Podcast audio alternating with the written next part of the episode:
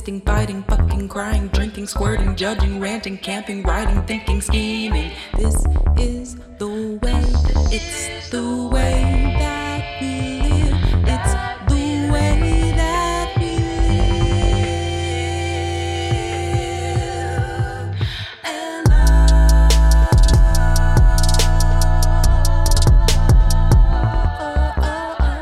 Hi, I'm Drew, And I'm Annalisa. And I'm Reese. And welcome to Nope. this is Do you say And this welcome to on Wait, is this a date? yeah. Oh, do you want to just do wait is this a date? This feels fun. I, should we keep this? and this is to L and back Generation Q edition. Or you, but we're all supposed to say it Okay, Do and it. this is and to this Alan is back. to L and back Back. Generation, Generation Q Q edition. edition.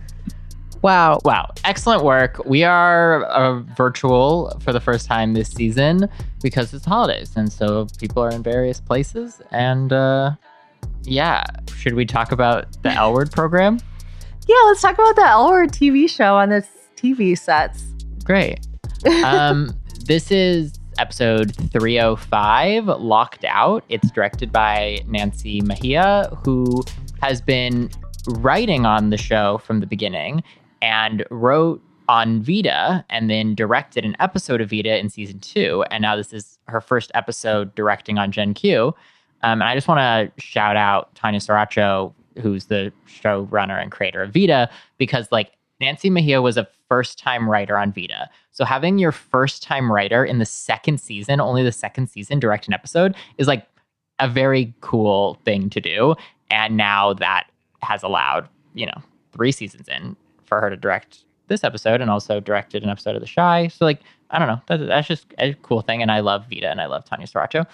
And then it's written by Melody Derloshon and Nina Kim. Melody Derloshon been writing on the show the whole time. We've talked about her many times. And Nina Kim, this is her first episode of television, which is we love. Amazing. Yeah. Personally, like there are things in this episode like that the show's doing that annoy me, but like scene to scene, I thought this was Yeah. such a well written episode and such like a mm-hmm. well directed episode. And I just was like, I don't know, like there were just I feel like there were more jokes that made me laugh. There was there were more just like I don't know. I liked it. I liked it. Good work, everyone.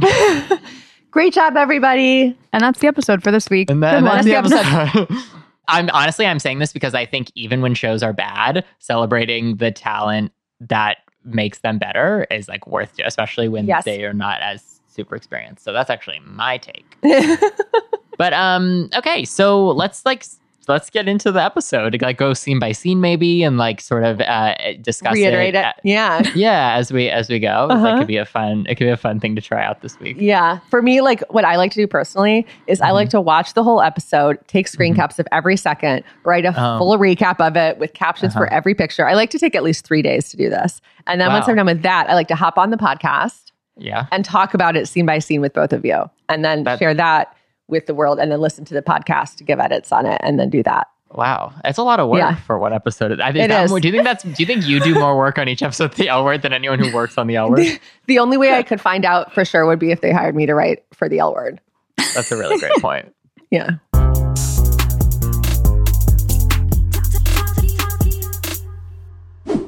Okay, so uh, this episode begins with Alice and Shane planning on doing one of my favorite pastimes, going to a movie. And Alice asks Shane not to be late. So I bet someone Uh-huh. I think something might happen. Someone's gonna be late. Alice's sweater's cute. Is that the sh- big striped one? Yeah. Yeah, that's a good one. I usually wear less nice clothes to the films to the cinema though because I don't want to get butter popcorn on my on my clothes. Mm. Don't you think that's Alice's like least nice sweater? Probably. Probably, yeah. I mean, as we'll discuss, apparently she's a huge star who always is impeccably everything. So Mhm. you know what I mean. And Shane is like packing stuff up, and you might think it's because she's moving out, but it's because Patty's moving out. Yep. And um, there's a bee, and Tess is freaking out about it. And there's just like incredible CGI bee, and it chases. And How do you know it wasn't a real bee? Do they use real bees? I would imagine not. Well, I hope if they did, if it was a real bee, that it was gay. Yeah, it's really important that we have gay bees. They put out a casting call that was like, "Que- queer, please. Oh, I hope it was a trans bee, but they wa- the character was cis. Like the Oh, character wow, of the bee was cis. I mean, that's the next step for B representation. really. It absolutely is. Yeah. That's that's like forward thinking. That's like next. That's like the new queers avant garde. You yeah, know? we're gonna get we're, we're gonna circle. I've been really like hush about that all all Yeah. season. We're get, we're circling Right. back around on two different occasions this episode for me to Oh, for me to man. talk about this. Um, but uh, basically, what it does is it results in Shane and Tess being locked out. The title on the balcony, and you know what? I love this trope. Let's every give me your blackouts. Give me your like uh, you know Stuck in I an elevator. stuck Yeah. in an elevator. Love yeah, it, like yeah. I love I love it. And every time it happens in my real life, I go, "Oh, I'm in that episode of the sitcom." Uh huh. and yeah. and sometimes it doesn't uh, nothing interesting happens, but sometimes it does and I go, "Wow, that was a good Yeah. episode of the sitcom of me." It happened in an episode of New Amsterdam I watched just yesterday. They had a snowstorm, a blizzard, a blackout, and people stuck in an elevator. Oh my god. That's trifecta. Yeah. yeah. The, the disaster trifecta. What a treat. Yeah. So now they have to talk because before they weren't talking. Yeah, and it's also very enjoyable to watch Shane try to get a dog to open a door. I would have watched like an hour of Shane being like, "Mac, Mac, Mac, Mac. There we go. Come on. Be the hero, Mac. Be the hero. Honey, up here. High five me. Come on, baby. High five. I didn't realize Patty was already gone, and it doesn't necessarily make sense that she was because I believe we're trying to act like this is the next day. Um, again, I'll deal with the timeline at the end of the season. please, as please I- do this on your own time Reese." But I first I was like, oh no, Patty's stuck in there, and they're not going to be able to help her. But then I realized that she wasn't there. Yeah. Speaking of people who are stuck, Angie is uh, stuck in this weird power dynamic with her professor, who's now asking her if she wants to go away with him. Um, I do not like it. No, I think that she should say yes, and then they should go drive to a cliff, and she should push him off it. Oh, I don't. I've um. Sure. Yeah. Okay. That seems fair. Just kidding. I've, thought, just kidding thought about it. No, no, just kidding. I don't think she should. I don't think that this man should die. Obviously, I'm. He's a perfectly nice man. I just don't think he should be dating Angie. I think he should maybe date someone in his a different person who's not his student. I don't think he should die, but I, I don't think he's necessarily a perfectly nice man. I think he thinks he's a perfectly nice Fair. man. Yeah, that's true. I think that's a very important part of his self image. Yeah, I feel like this is endemic of like writers, male writers, you know. They think they're like so sensitive, you know, and so Mhm. in tune with like the world and emotions and sadness and poetry that like the rules don't apply to them. Do you know what I mean? Yeah, Yeah, I blame decades of Woody Allen movies. Yes, exactly. Yes, it's the Woody Allen scenario. Which is why this is this plot line is like almost less interesting to me. It's like this is so cliche. I've, Yeah. I've seen this before. Boring. Yeah. What's not cliche is this storyline with the little roommate who comes in and is like, okay, I've been hooking up with this guy. Let's not get into the details, whatever. A condom is stuck inside me. And immediately I was like, Andrew's going to have to get this out.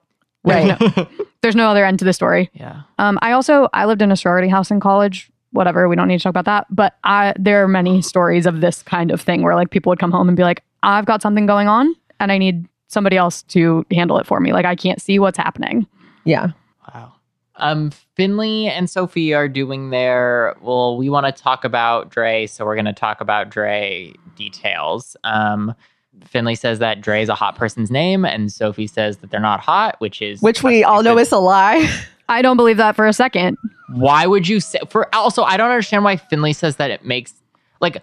Why would it make you feel better to know that you're like uh, what if if Oh, if you have a weird had- you have a weird thing about this though, don't you? yeah, I was about to say I have a feeling I'm going to disagree. Drew has a thing about this, I feel like, about like when you're you want your exes to have dated like only other hot people because otherwise it like haven't you talked about this before? Yeah, yeah. Okay. I want to be in the group of people that you're hooking up with, and we're all hot people. If you're hooking up with someone ugly, what I would love, like in this scenario, I mean, I might just like trust that Sophie loves me and it doesn't matter, and whatever. Maybe I have a different relationship to like non monogamy and other things, anyways. But if I'm in Finley, if I'm trying to be in Finley's experience, Uh huh. like if Sophie was like, Dre was super hot but very boring and it like did whatever, I'd be like, cool, that checks out. You hooked up with someone who, anyways. What's more uh, suspicious to me is Sophie saying that they only slept together once. Right. Because Mari like- said that referred to them as this person you were sleeping with. Yeah, Also just the whole like having to go question by question thing, I was already just kind of like on edge about. Like it just feels like things are getting sort of like obscured for the sake of like not hurting Finley's feelings anymore. Yeah, just Right. say say start from the beginning. Let be like Ju- we met just tell me what place. happened. Also, Yeah. how hard would it be to for Finley to find Dre? Not out Right. out in the world as we as we learn, not that hard, but also like on social like there's no we're already suspending our disbelief that Finley hasn't already looked this person up on social media because this because social media doesn't really exist on the L word. But like there's no way that like Sophie's gonna hide Dre from Finley indefinitely. And also like pretty much everyone is hot. So like the chances that Dre is hot are like pretty high, just like statistically speaking, when you look at like the world of like, you know, of the not cis men dating pool. Because cis men are not always hot, but most other people are. Also, like, this is sort of edging in on Drew's point, but like, you wouldn't hook up with someone who you're like, this person is not hot to me. So what does it matter? Like, what the other, like, I get that Finley is hurting, but even the question of like, were they more charming than me is like, let's not get into that. Do you want to know the details or Right. Yeah. is it a competition? That is what people ask though. Oh, definitely. Also, I'm sorry, but we meet Dre, and Dre isn't like, oh, Dre's hot. Dre's hot. yeah, like Dre is uh, like uh, there's no. It's not like oh, like different tastes, different whatever. Like there are people where for sure. Like if you're a listener and you do not find Dre hot, write in because I'm fascinated by you. But I'm I this whole talk doesn't feel like it's being done well. Right. I'm not sure. Are we like, we obviously know Sophie's lying about Dre being hot, but Yes. Are we supposed to think that they're telling that like Sophie's telling the truth about their time together? Because I got the feeling that we were. Yeah, I don't know what we were supposed to think, but I didn't feel like I was hearing the whole truth. Right. And like, why? Just tell the whole truth. You were allowed, you were on a break. Right. You were on a break. Tell the whole truth. Yeah, I also am not sure. It definitely felt like I don't know if it's that Sophie's so used to not telling the truth that she's like having a hard time telling the truth, but that doesn't even lie. I mean, I know that's what they want me to think, but I'm not buying it. Well, but Yeah. Sophie says that she has kept all of this kind of from Finley anyway because she's Finley's been doing so well and Sophie doesn't want to like mess that up. So I wonder if that's part of it too. Yeah. Right. Like protecting, not wanting to upset the delicate balance of Finley's sobriety. Yeah. Uh, by the time Finley's being like, I want to hear everything, it's like respect Finley enough to trust her. Right. And to know Yeah. that if you don't, if you're not honest, it's gonna screw you over when Dre happens to be at Dana's later.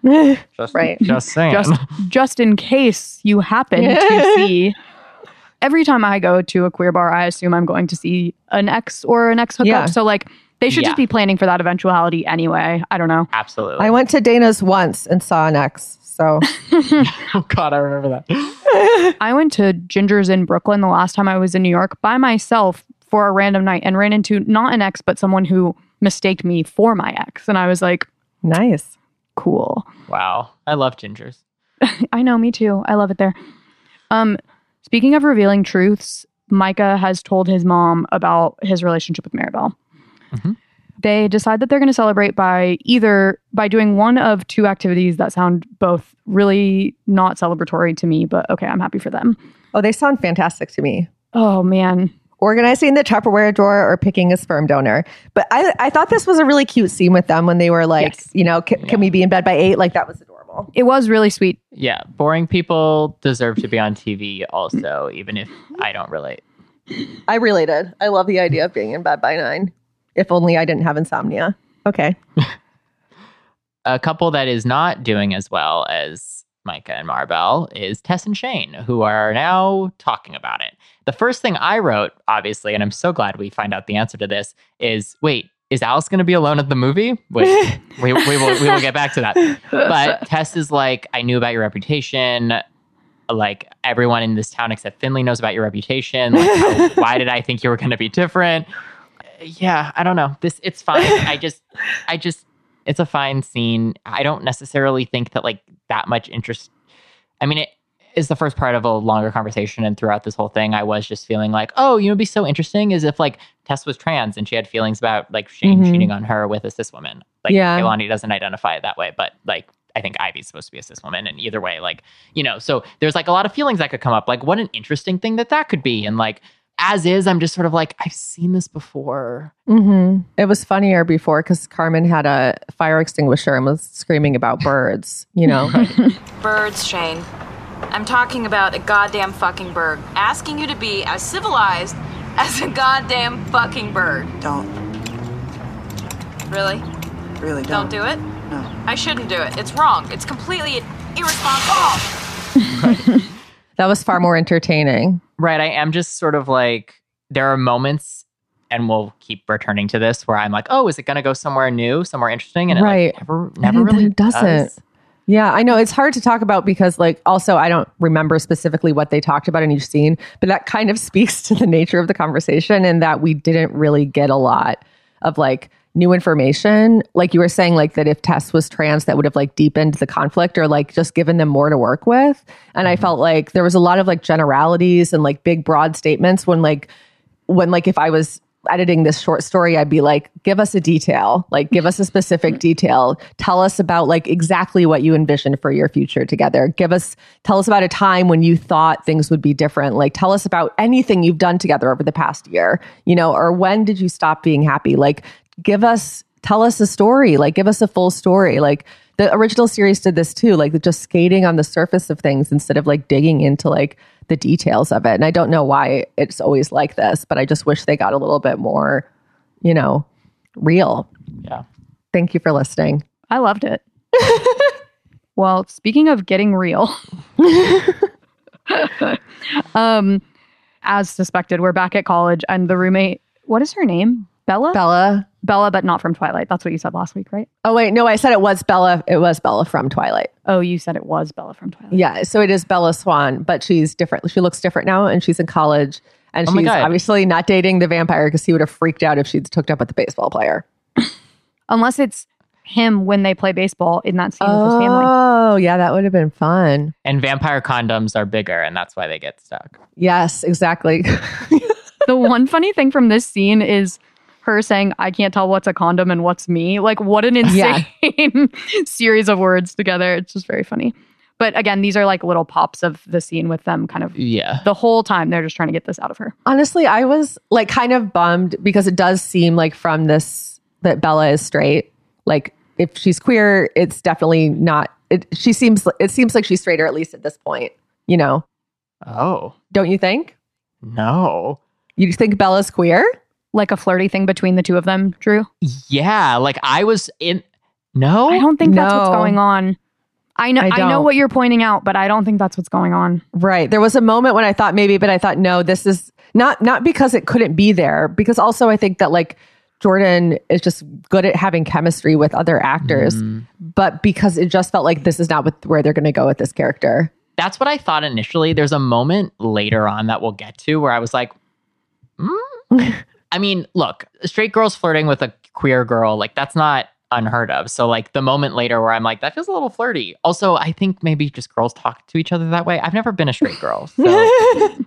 So yeah, I think I think it felt to me like like a straight girl and her friend in college. And I just would love Angie to talk to even just one gay person mhm. at, in college. And I was Yeah. hoping it would be her roommate.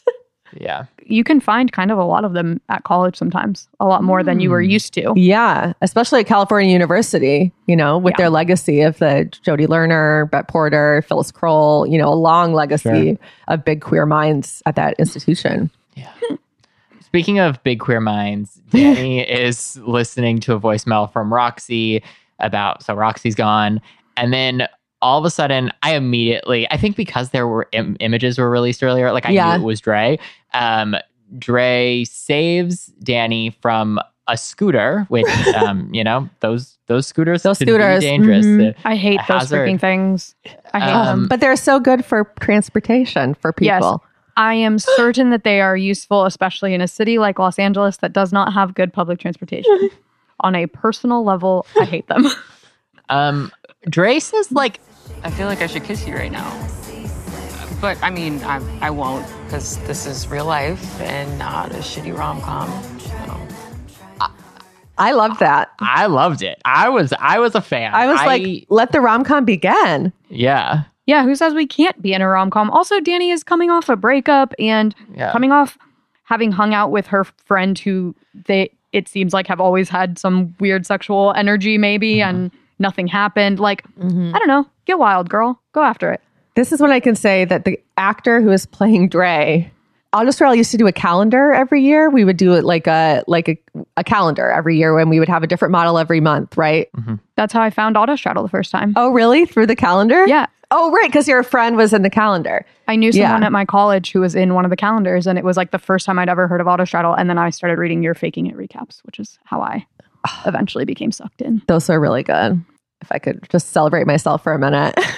I miss not watching the faking it show, but I miss reading the faking it recaps the day Thank after. you so know what I much. mean? That means so much to me. Um, but Carmen, this actor, was the March calendar model of our very first year. Wow. So I was like, "Oh my god, they're all they're all grown up," you know. you know, and I was just like, "Wow!" It was just really weird, you know, to see, and because they they were friends with our friend Julia, who was like the February model, and Julia had been like, "Oh, I have this other friend," and we'd gotten them in. So anyway, that was kind of exciting. Wow. that is exciting. So just so you know, if you want to be an Autostraddle calendar model in the early 2010s, you could one day end up on the L Word Generation Q.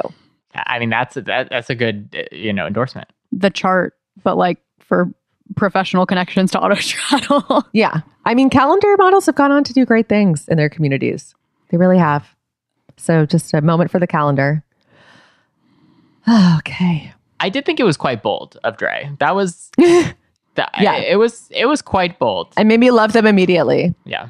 Uh, speaking of flirting, Sophie and Finley are flirting at the bar, and uh, Finley asks Sophie to like go to the like to like meet me in the back, and we're gonna. It's like Again, who people don't- works at this bar? if Finley goes into the back room to have sex with Sophie, who is taking drink orders? I've seen none other people. There was one I saw I saw another bartender this episode. Okay. The good news for Finley in this situation, re the rules, is like she's the boss, so no one there's Yeah. no one here. She has no no checks on her behavior. Yeah. But I, I like her outfit. She looks hot. everyone looked very hot this episode. Oh yeah, this little like white sweater. Yeah. And then Dani arrives and asks Finley for tequila on the rocks, nothing cheap, which I loved. This whole thing, I love Dani. This episode was so fun. I loved it. Yeah. Um, yeah. Yes. Danny's like, I want to have a hot girl autumn. It's just, I don't know. I- The whole energy was so fun. I love that they're all friends again. hmm Her energy was radiant. Is this when she tells Sophie? Yeah. Yes. And they talk about the wedding planner. Yeah, and they do like a really extended wedding planner bit, which I personally also loved. Yeah. Yeah. And she tells Sophie that she hooked up with this really hot person. Yeah. I really enjoyed that bit. Dani has like on and off been one of my favorite characters of the new show. And Yeah. then like sometimes the storylines they give her, like all the Sackler stuff, no thank you. Yeah. But Yeah. No. like when when they've moved beyond that, like she's so fun. In this episode, I felt like they really let that character. I don't know. It was really yeah. five stars for this part of the episode. Like never mention her father again. Like I don't need to know that she even has a father. Like let's Mm-hmm. Yeah. just ride this out. I'm loving this. Beautiful. Maribel and Micah are picking their sperm donor, and um, Maribel says she wants a guy over six feet, which um, Micah will eventually be like, "This is eugenics," and they have some like funny banter. Honestly, pretty impressive to have like funny banter about eugenics. Um, but I also am like, you can't be eh, like partnered with a trans guy and be like, I want a guy who's over six feet. I know it's she. It's then coming from a place where she's like, my family's all short, and like, okay, whatever. But like, I didn't love that. I don't understand what they're doing here. I mean, I was confused why they didn't just do it the old-fashioned way and find a famous artist That's sperm. I just feels Right, right, right. I guess I'm curious, like what how they've decided to get pregnant to begin with. Like if they are going to be doing it with an at-home insemination, if they're going to be doing it in a doctor's office, like an IUI, if they want to do IVF. I mean, I think it's fair for us to say that it's like kind of weird to have like the character who's like supporting quote unquote eugenics is like the disabled character. And like obviously it is turned into a joke and they like sort of like move past it or whatever, but it is weird. I, I know that eventually it's leading towards them being like, we wish we could just combine our genetics. And it's like, Right. okay, but but then like I don't- why were we I don't understand why they don't start there. That's where couples that's where couples start. They start with Yeah. like, well, let's find a donor who looks like you or who like has some traits. Like I didn't I was really confused at first. I was like, you're just choosing traits randomly? Like why wouldn't you want to choose traits that look like Micah? Like that's what like most queer couples or couples where no one's producing sperm that can be used to get anyone pregnant do is they pick someone who like looks somehow has something in common with or resembles the other. Um, Also, if they want donors who are only over six feet, I don't think she was going to find a lot of options there. Um, there, Why? Because it's mostly struggling actors. I mean, just lowering, just making it five ten and above, you're really decreasing. You're really decreasing your options. So I think when this story first started, I assume they weren't talking about Mari's disability at all in relationship to it because it didn't matter. Like it really didn't have any impact on her pregnancy or conception or anything like that. Um, and then someone had asked me about it, so I like did a little research. And first of all, I'm not a doctor, but um, there does seem to be like there are certain things that you would have to consider differently when you're thinking about your pregnancy and how it might impact your body if you do have muscular dystrophy. Um, like I'm over 40, right? So for me, there's certain things I have to consider differently. So like my journey started at a doctor's office because there is an increased risk of miscarriage. You know, there's things I might want to consider when deciding how I want to conceive and what I'm looking for in a donor and all of that stuff, you know? And I think like showing the way that different bodies might be approaching this differently is like I don't I don't think that that has to feel like we're making this story just about their disability. It's just like this is just a part of someone's identity, someone's experience in the world. It makes for like richer storytelling and like more interesting character work when we address those things instead of pretending like those things don't exist. But again, like I don't know. I feel like I don't want to mess up talking about it. You know what I mean? Again, it's just like a lack of specificity. The same Right. thing with like the breakup between Shane and Tess. Like it's just a lack of specificity that results in scenes that like taken at face value, it's fine. But it is just like, why do you not want this show to be more interesting? And why are you picking why are you picking this storyline if you're not going to get into any of the spec- specificities of these two Right. individuals? I wonder if it's a thing of kind of what Max was saying of like, I want to show you how great it can be. And like the show is picking very interesting topics to be like, we're actually just going to show you how possible it is and great it is without getting into the specificity of stuff. And then there's other things where I'm like, why are you making that so hard for the characters? So like Mm. Right. Tessa's mom's storyline, I'm like, why is this so difficult and sucking so much of her life? Like when there are ways to like Make that easier. make that easier on her. But then in this like Maribel and Micah getting pregnant, which seems really complicated and like really overwhelming as a process, they're kind of like, yeah, isn't it so fun? Like it's just an interesting. I don't know. They choose Right, they're these just- weird. yeah they're just like we're just gonna like look online and find like that's not it's not that casual it's not that simple it's not that easy and one thing that i think is good that they're doing is that i do think that they're coming from like a very like disability positive perspective where i feel like other shows that address like disability and pregnancy they're very much like we would never want to have a kid who has this disability and they're not doing that you know Right. like if they were doing that then they would be like doing ivf and using a donor egg so that they would for sure not pass it on and if they're not doing that and that's great and that's all the more reason why I wish they would engage with the things that do are still relevant to this process for them.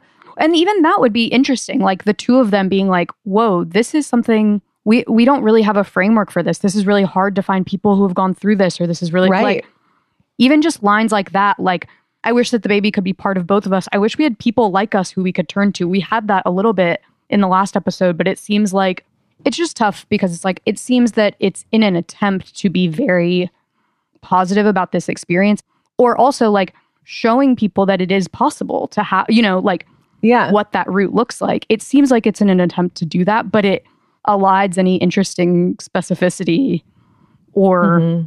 discussion, like any deeper representation than just like these two people get to like click around the sperm donor website, which doesn't really feel super realistic or It feels very similar to how they deal with trans characters. and honestly sometimes sobriety like it's Yeah. just like ha- not that that is a you know identity on the same level but just like this thing where it's like yeah finley's now sober isn't that amazing it's like Yeah. that there's like not do a lot her of, and like- Sophie have to talk about how that's going to work for them, you know? right does she have a sponsor like all these like details that could really add sort of some real like heft Yeah. to a story and make them more meaningful instead of the thing we're kind of bumping up against this episode is like the broad strokes of stories, you know? I mean, right. if you if you don't have the ability to really get into these things and if you're not interested in getting into these things i mean i guess this is what happens when you like make your trans character and your disabled character like the respectable boring ones where you're like you run out of storylines.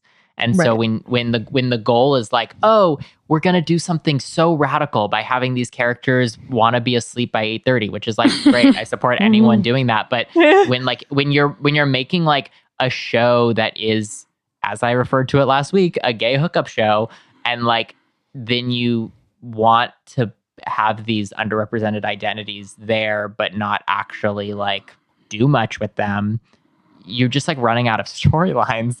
And so then it's like well they'll have a baby. And it's like okay but that's also complicated for these specific individuals. Like I don't know. I mean, look, part of part of the reason why I think I was able to just sort of like turn my brain off and just like watch them banter and like watch the actors I like do their little thing is because I've like seasons ago checked out so much as far as how the show treats Micah and Maribel. Like I'm just sort of like they're not even in every episode and not in like a Bette Porter choice way, but in just like a oh we don't have anything to do with them this week way and like I don't know. I just like my expectation for these two characters is so low that when they mm-hmm. just like get some scenes to like have fun with, I'm like, okay. But it sucks because you're like having this conversation is making me be like, all right, there's so much that could be done that isn't being done. Right. Like, and obviously, this, I probably last year would have been like, okay, whatever, this is fine. But now that I've like been through this process of like looking Right. for donor sperm, I'm obviously, and and not just that, but also looking back and being like, oh, there are all these things about how Bette and Tina did it, like where I don't feel like there's a lot of really good representation of what it really is like and what it really costs to get mm-hmm. pregnant as a queer person. And I mm-hmm. wish that like they would engage more fully with it. And it mm-hmm. feels very weird that they're just like, now we're looking for sperm donors on the internet. That's not, that would not be their next step. Their next step would be going to the doctor and talking about like the best way to proceed with this pregnancy, you know? And that would be informative. And like, and if Mari and Micah were fuller characters, that would, it still wouldn't feel like that was the, their whole story was about disability because this doctor's appointment was about disability. Right. And even if we didn't see that, but they said it, it's the thing you were saying last week, Reese. You have lines that can mean something. Like what Right. we could we could be doing more with like each line to say mm-hmm. there aren't a lot of options because of remember like the thing we talked about with the doctor, but let's look at what we can or like whatever. It's mm-hmm. possible. So it's just like kind of frustrating. Yeah. I really take issue with this idea. I mean, I've talked about this in reference to like, you know, Tess not being trans. Like, I really take issue with this idea that if you have any sort of like marginalized identity, that the choices have to be either never talking about it or having nothing about yourself that is connected to it. Like, I talk about being gay all the time, I talk about being trans all the time. I'm also Drew. Like, I have a Yeah. lot of Right. personal specific things and you know what the way i talk about being gay the way i talk about being trans like those are specific to me and those are specific to my character and it's just so dehumanizing to feel like those are the options and i i experience it like in generals in this industry of like people wanting basically it's like are you oh is this is this a trans story where we're dealing with the trauma or is this a trans story where transphobia doesn't exist and i'm like right. there's such a vast world in between those two things where like it doesn't have to be like you know crying in the mirror mascara going down my face and like i'm not a character with any sort of qualities or i'm like out in the world and like not everyone's just like correctly gendering me and like gender is dead and tra la la la like there's so much else to explore and it just like takes away from our actual experiences to to act like those are the options Mhm. um Anyway. Anyway, from from a, from a, a storyline that I don't enjoy to a storyline that I do enjoy. Alice is at the movies alone. Um, I have never uh, related more to the L word than Alice than Alice sitting there waiting for her friend. I also love that she says she texts and says previews are starting to Yeah. Shane when the previews are not starting. Oh, that we want to talk about representation. That's representation. That is my trans experience. Um, also, Taylor's there with someone, so whoops. Yeah, Taylor's there with someone. Um, I personally love Insane Alice. This is something I love from the original run too. Like anytime Alice gets like unhinged, like cardboard cutout Dana Alice, I know is very polarizing, but like Leisha Hailey does such a fun thing Yeah. when she commits to these things that I just was Yeah. like really on board as soon as she saw that. Like I love when she goes just a little bit off the rails. very entertaining. Yes, exactly. Mm-hmm. I don't have a good transition, but back on the balcony from hell, uh, Yeah. Shane and Tess are talking more about their relationship, and Tess asks if Shane is wanting to do E and M, which made me laugh just because if you've been on Tinder in Los Angeles in the last like I don't know five ten years, it's like Yeah. full of people with E and M in their little bios. Shane Um, should be like, no, I want to do unethical non-monogamy. she literally does. She's like, Jane, she's like, "What's Shane that?" And prefers unethical non-monogamy. Actually, she literally said, I mean, the way that that line is delivered made me laugh so much because Tess is like, it's is like ethical non-monogamy, like multiple partners dating dating other people, and and Shane goes, No, no, no, no. and I'm like, what do you mean? No, no, no, no, no, no. That's your whole life. Like you just want, and it's uh, yeah. The way that they brush past this so quickly was another one of my like real sticking points for the episode. Where I just was like, real, we're just gonna move straight to like, Right. is Shane an, a sex addict? Like, okay, like maybe, but like. Also, it's Kaylani. Like, I'm sorry, but like, it's not. That is not a good portrait of like, like I don't. I'm sorry if this is offensive to like sex addicts, but like, I just feel like that's not. It's not a good portrayal of like if if like Kaylani cannot be Shane's rock bottom. Like that is Right. not. I just feel like that is like yes, she cheated and that sucks, but like she's fighting with her. It, it just feels like the most No. basic of Shane's cheating. Like they're fight, like she's fighting with her partner. Things they've been together for you know a year and a half or whatever it is, and then like she meets Kaylani. Like I'm sorry. Uh, uh, do, do you I- remember when she drank her drink? Do you remember that? I Yeah. even put in my notes when earlier in the scene when Tess is like it's or Shane is like it's just an old pattern. I wrote down like weird way to say Kalani's really hot. Like I yeah. like okay. Um Yeah, like what's more ethical than hooking up with Kalani? Name one thing more ethical than that. it's your moral right if you and Kaylani want to hook up with each other. Right. That's that's the right thing to do.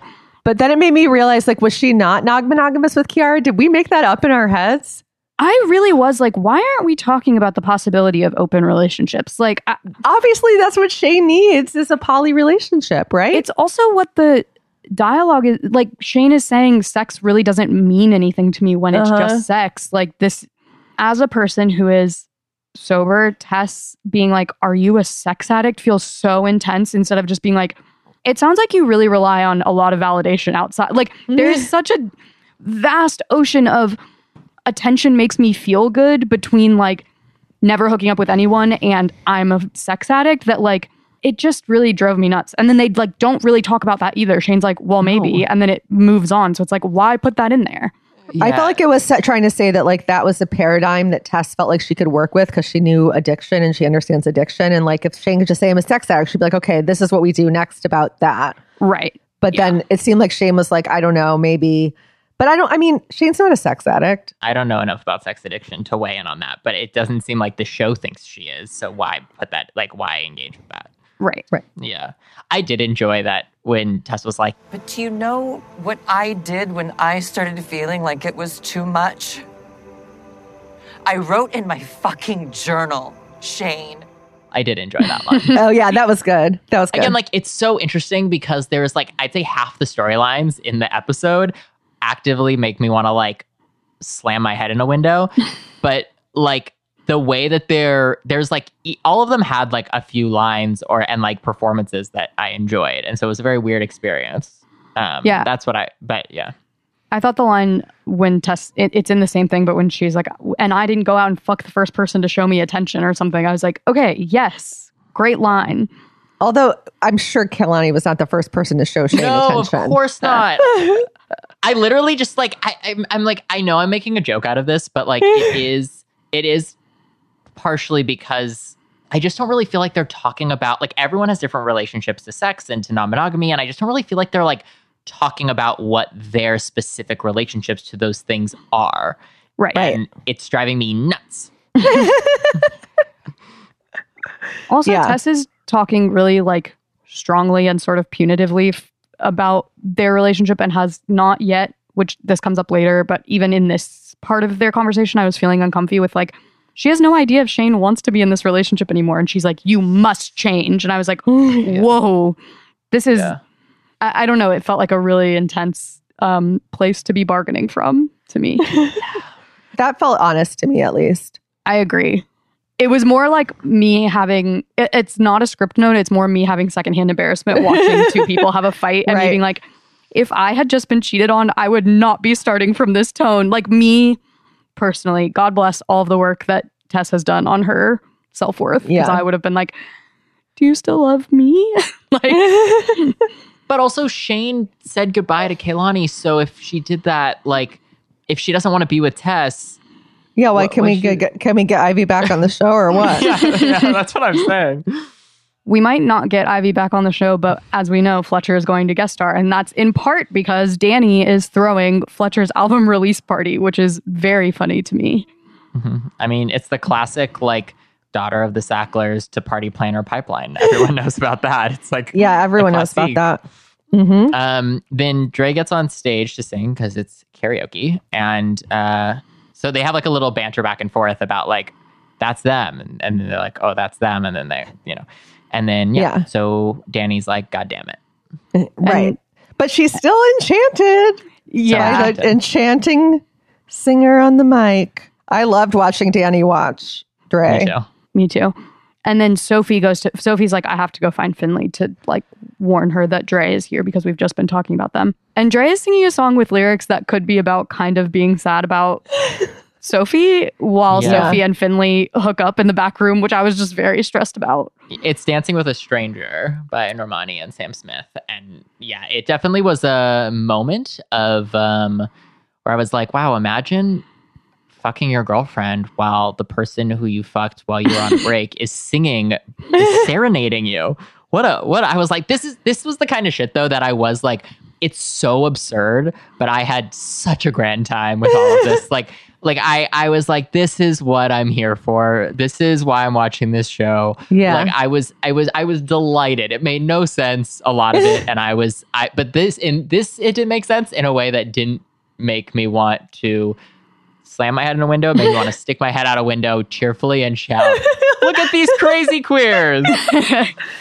Yeah, they start hooking up, and we see Sophie like flashing back to the sex scene with Dre in her mind, which is a lot. But I also felt like it was honest. You know, it's Yeah. like hard. Obviously, she, you know, all these things are running through her mind, but it seems like it's not working. And Dre is literally singing right basically in her Yeah. ear while she's Yeah. hooking up with Finley. You would be thinking about that. Yeah, and then Dani's like coming in her pants at the Yeah. bar, and it's incredible. Everybody's everybody is aroused. Everyone is aroused except Sophie. People in the L word and in fiction in general are not good at being like, "No, we're not going to hook up for 5 seconds, 5 minutes, whatever. I'm going to actually say the thing I need to say." Because mm-hmm. personally, I mean, this is just me. I'm I'm a little bit kooky.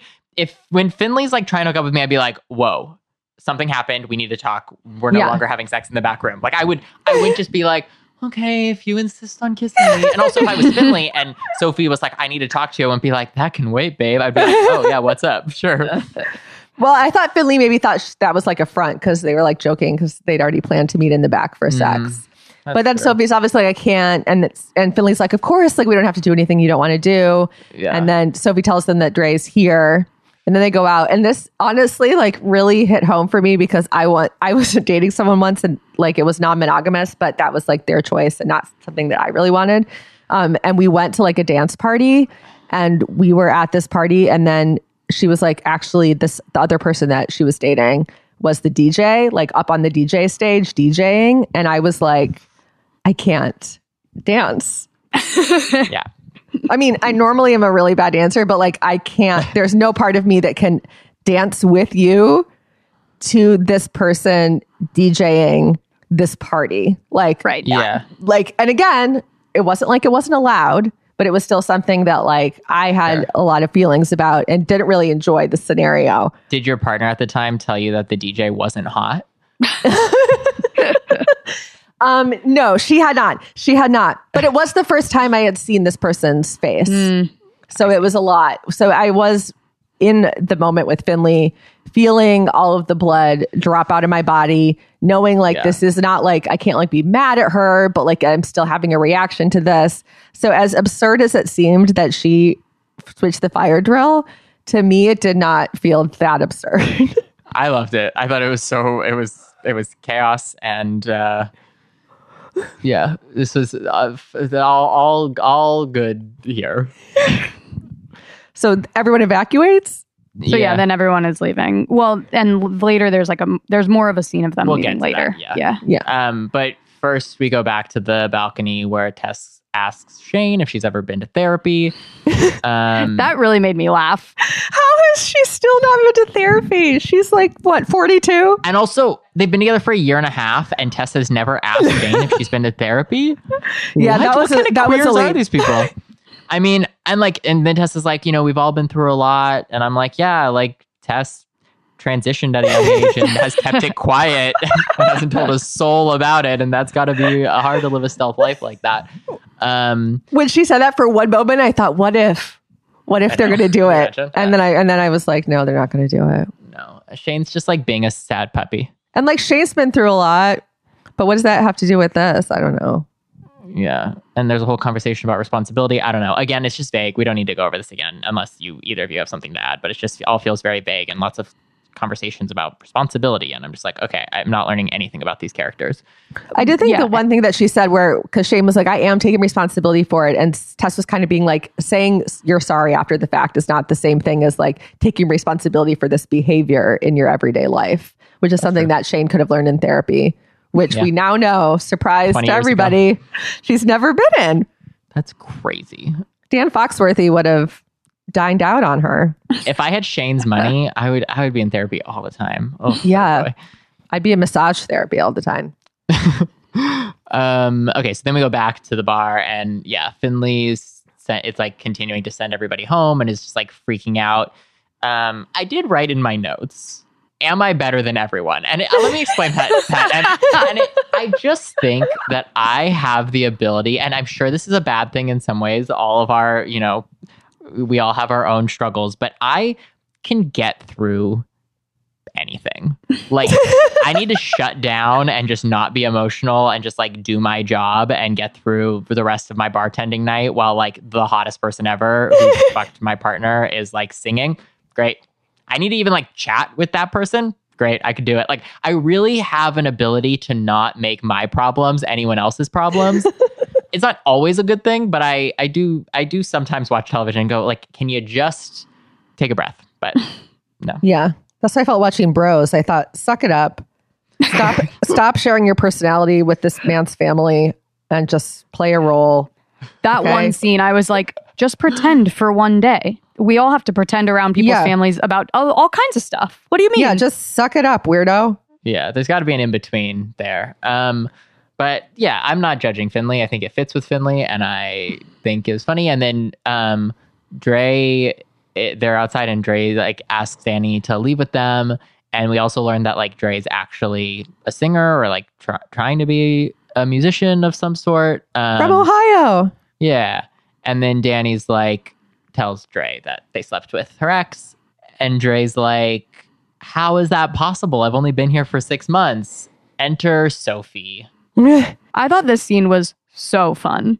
The Uh-huh. whole Dani and Dre, Sophie entering, Sophie get like joking and getting into the car, Dani and Dre is still joking. Like, I liked this whole bit. Yeah. Sapphic chaos. Yeah. Dani's like, here's my card. Like, you're going to need a publicist, which no one's that good at karaoke. Like, I, come on. Um, also, she's a publicist. I thought she was a party planner. She can do it all. Wow. Women can modern have woman. it all. Yeah. I hope that Dre and Dani do have some sort of like, I Yes. we'll get to it later when Dani's like, I'm just so loyal, but I'm like, Sophie left you at the altar. Like, please fuck, Come on. fuck Dre. And then and then when the Dani and Sophie leave and Dre's just like laughing at the Yeah. circumstance, I was like, I'm in love. Like Dre, Yeah. I'm immediately just like, I this is uh, yes, I like this character's great. Autostraddle calendars have once again proven Yes. to have good taste. Um, Excellent taste.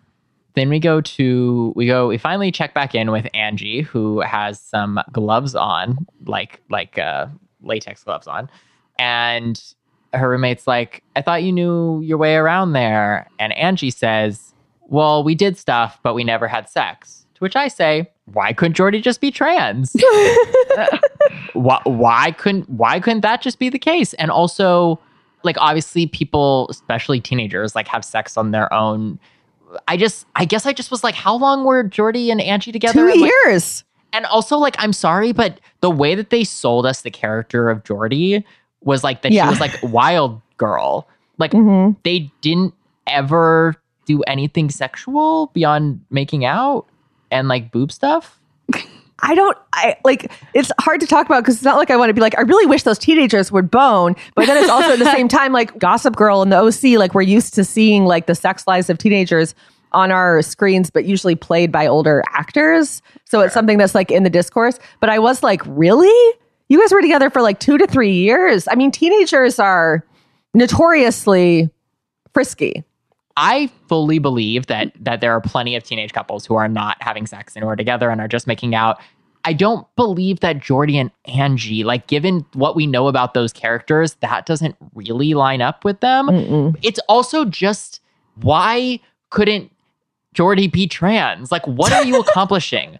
The actress, like, like she didn't ask to be cis. That was Jamie's thing. Like, what are you accomplishing by making by making by by canon making Jordi cis here. Like, okay, you didn't want to engage with it when Jordi was on the show in all these interesting ways that we've already covered on this podcast, but like it's literally just writing a scene different, like writing one line differently here in a way that and I, I guess it's to eventually lead to like Angie being like, I'm ready to have sex with the professor, which I'm like, really? Like you would rather right. Angie's like thing be like, oh my God, I'm finally ready to have sex with this professor because I'm so in love and I'm comfortable with my body now. As opposed to she fucked her trans girlfriend. Like that's that it's that we're so against. Like I'm just ah, like it's just like But also, like, queer Gen Z thinks about sex and like virginity in such a different way than when like I was in high school, at least. Like, I'll speak Yeah. personally, so that like they didn't even really need to do all this to say that. Like, yeah. like if if it really is like Angie is nervous about going away with this guy, which seems to be like the thrust of this whole thing. Like she's never had sex with a guy. Like I, she's never had sex with an older person before. She's never had sex with like Yeah. A man. like a cis man or like what like I don't know. There's so many other ways that like yeah, I, it's not the same way you're coming at it, Drew. But I was just like, it just felt very weirdly like genitals focused in a way that I Yeah. don't think queer Gen Z of being around like virginity as a concept anymore. Like they're just Right. like, yeah, we hooked up or like, yeah, we, I don't know. Like, just feels really weird. I have no idea what like 18 and 19 year olds, like 18 and 19 year old queer people's relationship to virginity is. But Yeah. do you know who else doesn't know? The writers of the L Word Generation Q. It is so Right. clear Yeah. that they are just like projecting whatever experiences they had as like straight 18 year olds onto Right. It's like they've forgotten that Angie was in a queer relationship and like they don't want to engage with it. They don't want to engage with what that was like. They just want to do this fucking storyline with the professor. I was so this all pissed me off. I was so mad. I was just like, and not because again, not because like I I need teenagers to fuck. Like it's Right. very- in fact, but but if they are going to, I would rather it be with each other than with full grown adults. That's my Right. hot take. this is what I mean is like this dialogue is like Yeah. so contrived as to say number one, I've never looked at another girl's literal vagina, and number two, I am a virgin. No, like penis has been inside. Like it's all just so genitalia focused. Like sorry to be so Yeah. gross, but like No. they, yeah. for and to no end except to say like I'm gonna lose my virginity to my old professor. Like again, Right. Who wants that? Who asked? And why is she ready for that now, but wasn't ready to have sex with Jordi like a month Right. ago? yeah, like- it makes no sense. She barely knows this man. I honestly thought it. I thought at this part, like there was a moment when I was like, "Is she gonna go inside this girl's vagina and then start to feel like sexual feelings towards her while she's inside?" I was really nervous about that too. That would have been more exciting than what did happen. It would have been gross and like weird. And again, I don't know how to talk about teenagers, but like I was like, at least that'd be interesting. Also, the first time that Jordi comes over, Angie is like, "We have the room to ourselves." It's like if they were just making out the whole time anyway, why do they care? Like you can do that when Bette and Tina are in the kitchen cooking. Like Yeah. I just cannot believe that people are really waiting in that regard. Right. Um. Anyway, another part of this that drove me absolutely bananas is that the when they are talking about sex, Bella, the roommate, is like, With consent, of course. Of course, yeah, we love consent. We sure do. if two Gen Zs are talking about this, then it would also be fucking weird to them that Angie is hooking up with her professor. Sorry. Right. Yeah. And also that felt like it was just like they just wanted to remind us that they love. When I think that Right. in fact the show already does a good job reminding us of consent with things like when Sophie was like, I can't do this and Finley instantly was like, We don't have to do anything you don't want to do. Like Right. those are the subtle ways you can communicate about consent. You don't have to have two Gen Zers looking each other in the eyes going, We love consent like they're in like a cartoon that's in a sex ed pamphlet. Especially when one of them is in a consent dubious relationship that you put them in. like, what do you mean? Whatever. Anyway, I just feel like Jordan Hull's so talented and it correct. fucking sucks that this that they've really never known what to do with her beyond being Bette's daughter. Which fine. If that was the only role she played on the show, fine.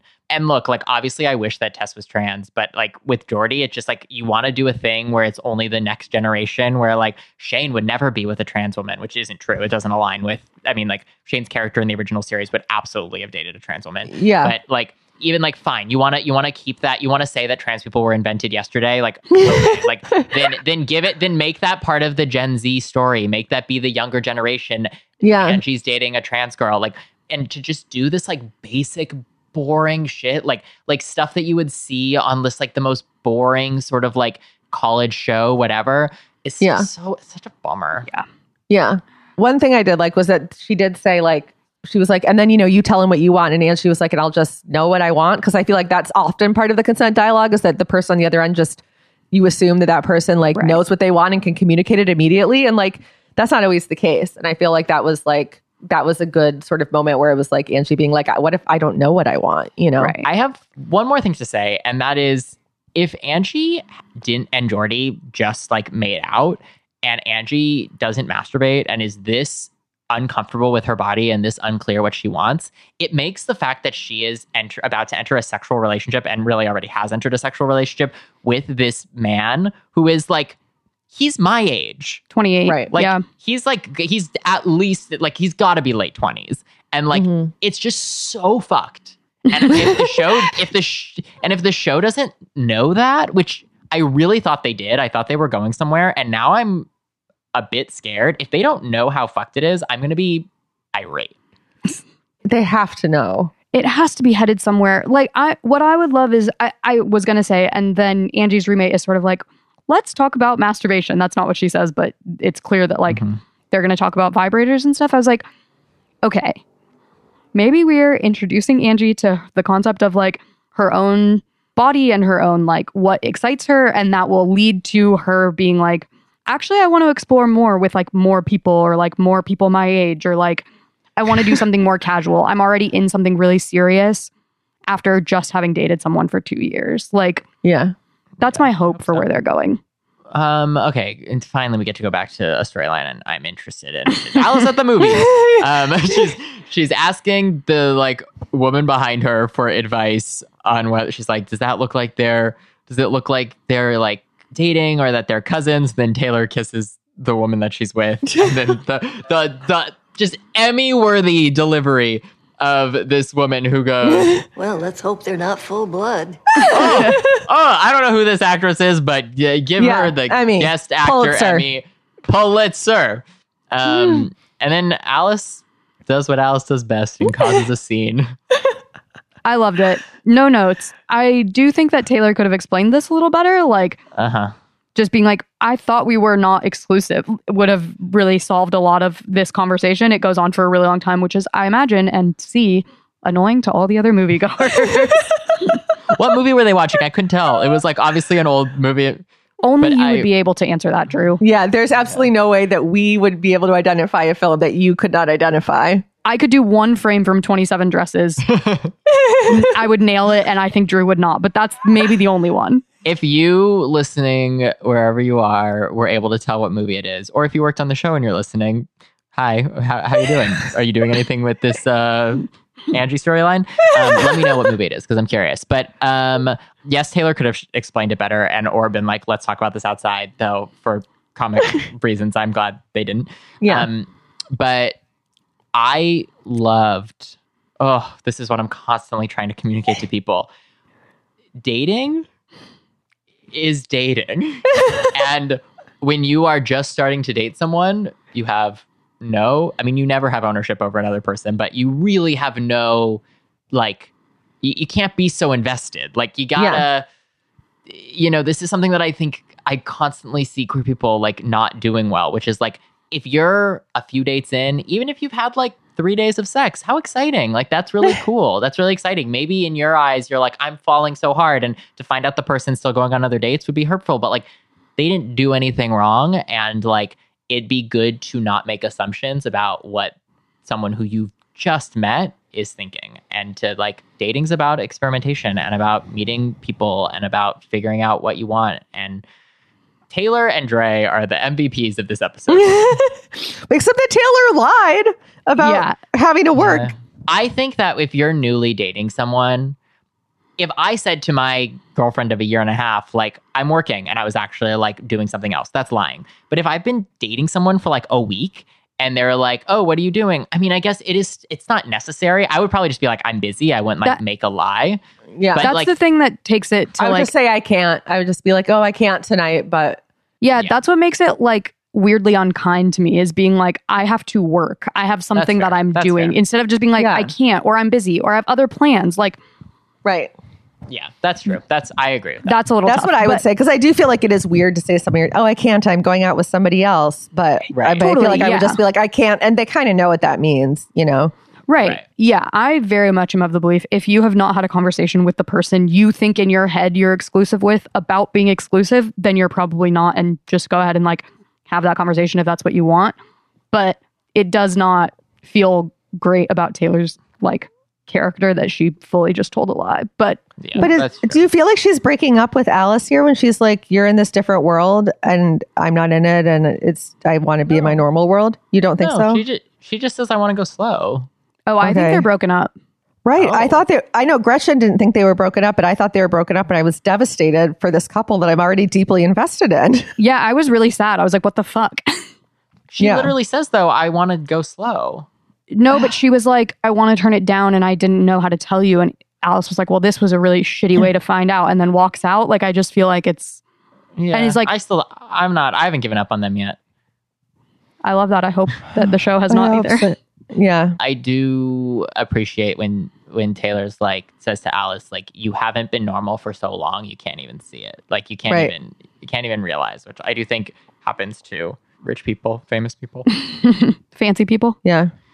Yeah I bet I bet it's happened to the actors of the original series of the L Word who are back on this show Yeah. probably there's like a little bit of meta stuff there then we go back to Micah and Maribel, and again, it's like the same things we were talking about before. Like there are some fun, jokey moments, like when they're trying to list off Micah's qualities, and Micah's like, "I'm anxious," and she's like, "You want our kid to be anxious?" That got a laugh out of me. Yeah. Yeah. They look at the screen and one of the things that they can check off there on their thing is that is like bachelor's degree and they click, click master's degree. They want the donor to have a master's degree. And I'm telling you, at the end, they end up getting zero results, right?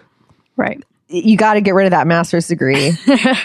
Why do you need someone to have a master's degree? I mean, I personally, I wanted a donor who was really smart because I want to have a kid who's really smart so that we can be nerds together. That's important to me. I don't know if is that problematic. Whatever. That's what I wanted. Right. I was gonna say, even though like, yeah, what you said over the over six feet, like there is something darkly comedic about how changing these little characteristics will just take your options to zero. Like that can be in there. Right. I don't know. I mean, most, I think most couples where they're looking to have a donor who's of a specific race, that ends up narrowing the field so dramatically that that's Right. kind of often all they can narrow it to, which is obviously incredibly frustrating. But I imagine that they would be coming up against that as well. Yeah, that's kind of where I thought they would land when they were like, we Yeah. want someone who's kind of like both of us was like running into again a more interesting problem to hmm. explore is like there aren't that many sperm donors who are like of my ethnicity or of yours. Like, what do we do about mm. that? How do we, you know? Yeah. There are a lot, but there's not tons. Right. I just feel like some of the least intelligent people I've met have master's degrees. Certainly like college degrees in general. Like I just feel like there's no like, oh, you want your kid to be intelligent? Like, okay, well, maybe like read to them when they're a baby. Like I don't know. Like I just am Well, like they give I- you like they give you the donors GPA, their like SAT scores, all that stuff. really, really? Yeah, and then also they'll they'll give you an essay. There's also an option you can listen to the donor speaking out loud, which I didn't want to do because I was like, there's no way I'm going to listen to a man talk and, and like feel affection for him in any way. You know, like that's going to ruin it for me, whatever it is. But and, and pictures and stuff. I mean, you have to sign up for like a real account. They obviously hadn't signed up for real account yet, which they would do if they were really looking because they'd want Right. to see pictures. In that Um, case, I would opt to read the people who wrote essays. Yeah, they have to answer questions. Yeah, those. That's where I would start personally in this conundrum. Yeah. Yeah. What I find so fascinating about this is like if you wanted a child like either of my parents, let's say my dad because he's the one with sperm. You you and you picked my dad because you wanted someone like my dad and then you got me, you'd be so bummed. Like I, how many of us are that similar to our like biological fathers? Like I just like Right. I get certain things, but it does just feel I don't know. I I go back. I think finding someone in the art world that's the move. I just think that that's Well, that's that's more expensive, I guess, because all the legalities around it. oh interesting. They'll tell you like getting a known donor is actually more expensive than getting a non-known donor because all the paperwork you have to do with it apparently is really expensive. But I think like I don't know, they want like I feel like Bette and Tina were going for a certain vibe that was kind of made a little made some sense, you know, yeah. in terms of what they were looking for. But yeah, you're not going to find. I think it's sort of like you feel like as someone who's trying to get pregnant, who's not in a relationship with somebody who can provide the sperm that you need to get pregnant. You're like, well, maybe this this one silver lining is that I can like pick somebody based on these qualities or something. Yeah. I don't know. I'm not sure. Anyway, she should pick a shorty. she should pick a five three dummy. Gretchen told me to pick a beautiful idiot. She was like, everyone loves the beautiful idiot. so I was like, okay. Um, we go to back to the balcony. Tess says that she let herself think long term, and Sa- Shane says that she's not happy. Wah, wah. Yeah. I wonder why. And uh, Angie's roommate is ordering her vibrator, and this was the one moment where I thought, I don't. What did it, there must have been a line that made me say this. All I have in my notes is, wait, are they gonna fuck? Um, I don't, but I, I wish I'd written. I wish I'd written down, knowing that that's a controversial. That was a controversial feeling. I wish I'd written down what line it was. I had the same reaction at first, and then it ended up being like jokey about them mixing up their vibrators in a way that I was like, that's not what they're doing here. It is, I think, just Mm-hmm. Yeah. what Reese said, which is that like Jordan Hull has a lot of chemistry and like is shiny around so many people that I was like, oh, some interest. And then I was like, no, wait, no. Okay, so then after that brief moment, we go back to the balcony. Finley has arrived at Shane's and lets them out, and Shane's like, "I'll get my stuff and the dog and leave." And it's like, just go to therapy. It's not that hard. Also, it's Shane's apartment, Yeah, I don't know what's happening there. but Shane is always the like Shane would fully be like, I'm gonna take the dog and like a small duffel bag and all of my I'm gonna leave all my possessions here forever. Yeah, I do understand that move. We've, yes, well trod on this podcast is that you and Reese both understand that point of view, and I simply do not. If it is my house and my furniture, I will be taking it. Thank you. Uh, okay, so then we finish the Mike and Maribel story with them not finding a donor, which we've already covered. We love these actors so much as people, you know. I know. know it makes me. That's what makes me. That I mean, that is where the frustration comes from. The actors are always not. It's not their fault to me ever. Yeah, like Leo's so great. Yeah. And they do such good stuff with the stuff that they have that I get frustrated Yeah. that there isn't more interesting stuff for them to do or like more. I, I just, They're Yeah. so good that I fully like didn't think about all the things that I'm now angry about. I was just sort of like, okay, okay, I'm brain Yeah. off, smooth, smooth, smooth. in my friend group, we call this and another thing, like where you go see a movie and you kind of have a fun time. And afterwards, you're like, yeah, it was fun. I enjoyed it. And then one person says one thing, and three hours later, you're still going, And another thing about that movie, and another That's thing this about podcast. That's this podcast. like one of us will like a scene, someone else will have a gripe, and we'll be like, actually, building off of that gripe, I also hated this. one finger up, like now that you've said something. Should we have a and just like that podcast called and another thing? And another thing, dot dot dot. God, I could yell mm-hmm. about that show forever. no. Truth be told, this is not the only incoherent show on television. You know, Fa- far it's a from. really great point. Well, the next scene is literally an and another thing about this show for me, which is that Angie is going to go with her professor on her weekend. And the music is like inspirational. The music is like Yeah. Angie has has come into her womanhood and her body and is gonna go have sex with this man. What? No. Bad. no. Bad L word. I hope they listen to his audiobook on the drive. Oh Lord. what do the teens call it? Getting the ick. I'm like waiting for Angie to get an ick about this man. I have many of them. I hope that Shane and um, Alice run into them at a truck stop, and neither of them know, but judging it by their own past, if they can make an ethical judgment about the moral morality of this relationship. But eventually, they're like, "No, you know what? We have to say something," and then they do a car chase all the way to, to Santa Barbara or wherever, and then they they get out and they go to La Jolla, and they're like, "You can't be with this man. He's your teacher." Beautiful. Put Reese in the room. Alice is reading Margaret Cho's book dejectedly in bed because Yes, I I, love think that.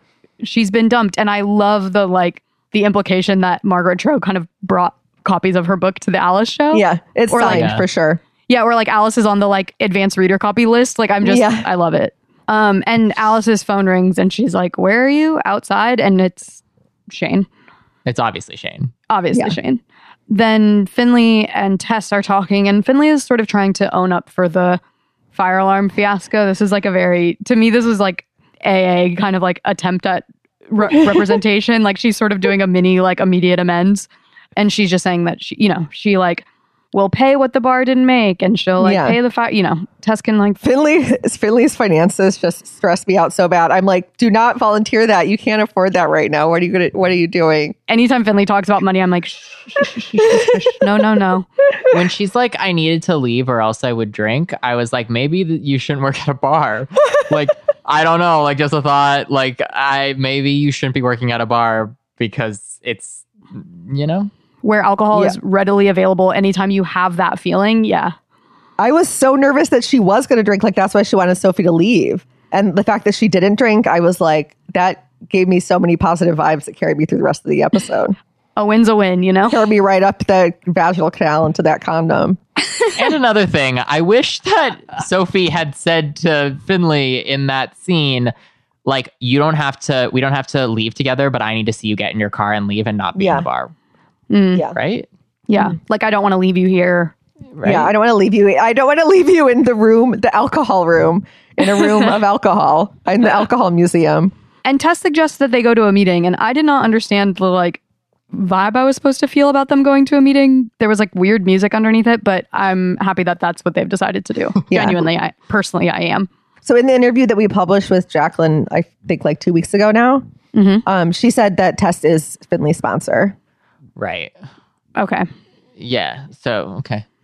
Just so we know. But I thought that I thought it was nice. I thought it was like a nice little thing. I agree. I like were liked going it. to a meeting. Yeah. And then uh we go to Sophie's where Sophie gives Dani ice cream and popcorn, which is oh, two best snacks. I love it. And um Sophie's like, that was also gay. And Dani's like, there weren't enough of us. This is also I, I do think that when this episode ended, I just in my brain was like, Alice causing a scene at the movie, Sophie, Dani, Dre. Dre hot. Yeah. Dre hot. like I think that was my experience at this episode. Um, but Sophie tells Dani that she can fuck Dre, which is like Danny did not need permission, but um, Danny's still like, no, I'm loyal. I'm like, what? No. Why? Why? No. no, Sophie wasn't loyal to you, but also, no, Sophie has a girlfriend. Sophie hooked up with this person once. If you're not going to date someone, I mean, remember she did the same thing with Bette, like being like making sure it was okay. Right. But if it was, if she felt comfortable dating Gigi with Bette's okay, why would she not feel Right. comfortable dating Dre with Sophie's okay?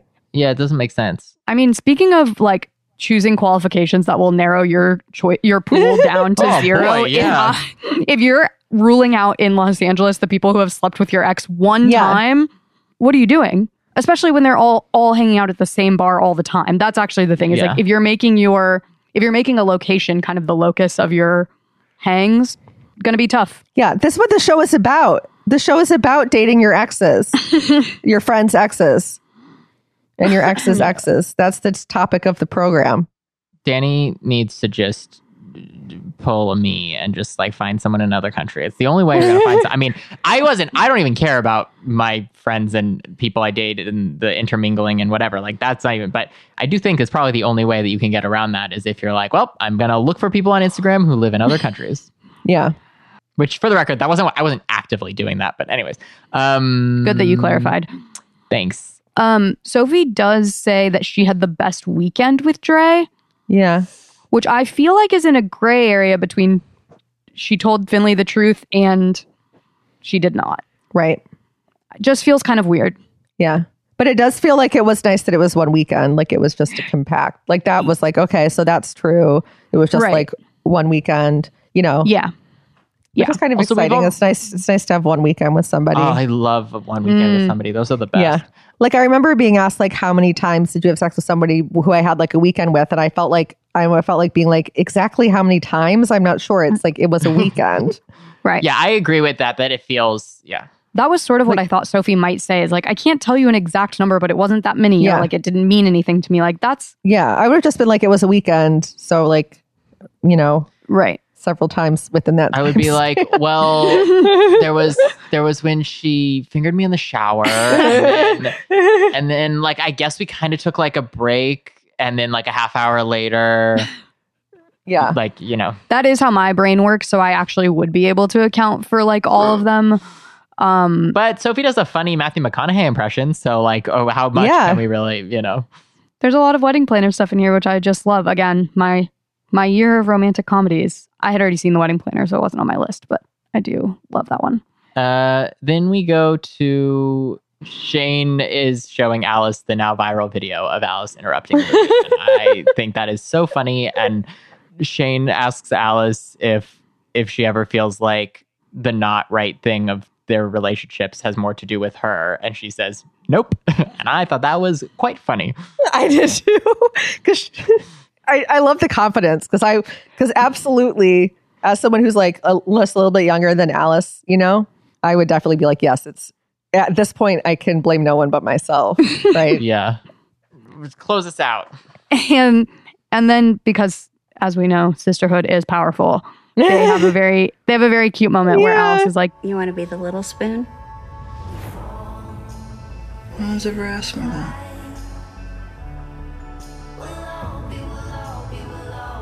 Yeah, I'll be the little spoon.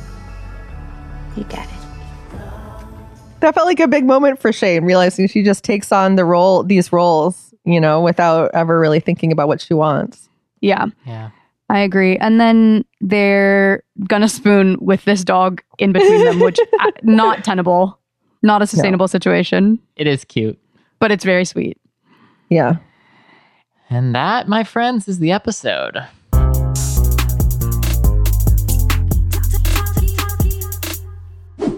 Uh, well, what do we think about this episode? Well, I feel like we shared a lot more of our thoughts in pod than we normally.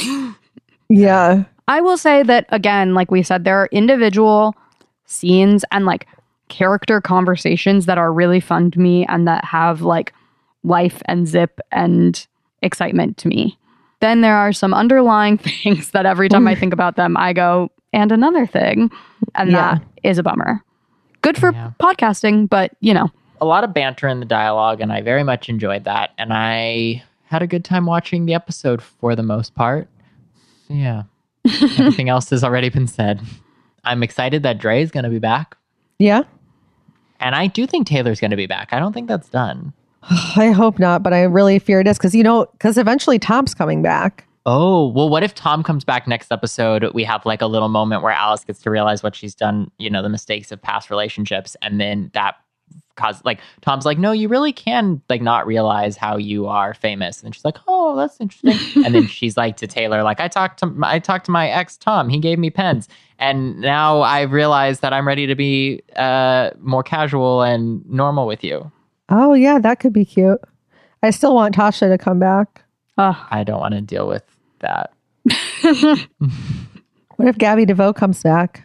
Well, that would be fun. I love Gabby Deveaux. I really do. Have a real full circle moment, you know. And now look who look who's on top, look who's on bottom now. What if Gabby Deveaux is the one? Oh my god. I mean, that, That, would, would be a fucking twist. that would follow this show's ethos of like you've already met the one, perhaps. Right. I think that she thinks that maybe Tom was the one. Hmm. But how about this? Gigi, Alice and Gigi. Let's get that mm. twosome back together. You know, Let's they have a shared again. interest, Nat. They have a shared they are good at having sex with each other. They both wear good outfits. Like let's just get Gigi back in to Alice's bedroom, you know? Yeah. Yeah. Is Gigi just never going to be on the show again? All of the pe- all of the people on Twitter being like hashtag where is Bette Porter? Um hashtag where is Gigi? Where is Gigi? Yeah, I know. I'm still I'm fine with the no Bette and Tina still. Same. I think it's good. I like that we've let the other characters have more time. Yeah. And I really love Reese the point you keep making about Leisha Hailey like getting to front the series basically now. Like being one of the Yeah. bigger cornerstones of episodes now is really fun. Yeah, definitely. I agree with my own point there. Genius. As you should, Queen. Thank you so much for listening to this episode of To L and Back Generation Q Edition, one of two podcasts brought to you by Autostraddle.com. You can follow us on Instagram and Twitter at Twellenback, and you can also email us at twellenbackcast at gmail.com. Our theme song is by the talented B. Steadwell, and our Gen Q logo is by Jax Co. This episode was produced, edited, and mixed by me, Lauren Klein. You can find me on Instagram at Lauren Taylor Klein. You can follow Drew everywhere at drew underscore Gregory. You can follow Annalisa on Instagram at Analoka with two A's and on Twitter at Analoka with one A and an underscore. You can follow the legendary Reese Bernard everywhere at Autowin. Autostraddle is at Autostraddle, and of course, the reason why we're all here, Autostraddle.com. And finally, to end this ep, let's hear some keywords from our girlies. Three, two, one. Court. Queensland. What'd you say?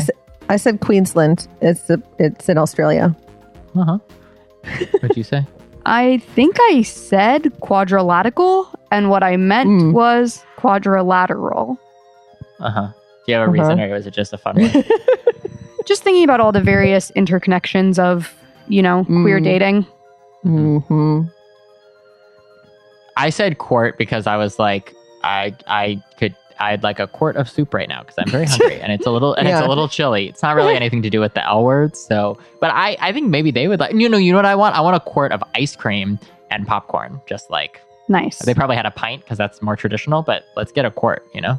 Oh man, I want Gretchen to make me popcorn because hers is better than the one I make Oh, myself. ice cream. Hmm. I think I think ice cream is for all weather to loop back around to weather, let's bookend with weather. An, excite, an exciting day at L and Back. Woohoo! You know it's big when we're talking weather. All right. Okay, cats and dogs. Nice. Topping, laughing, moving, fisting, biting, fucking, crying, drinking, squirting, judging, ranting, camping, riding, thinking, scheming. This is the way. It's the way.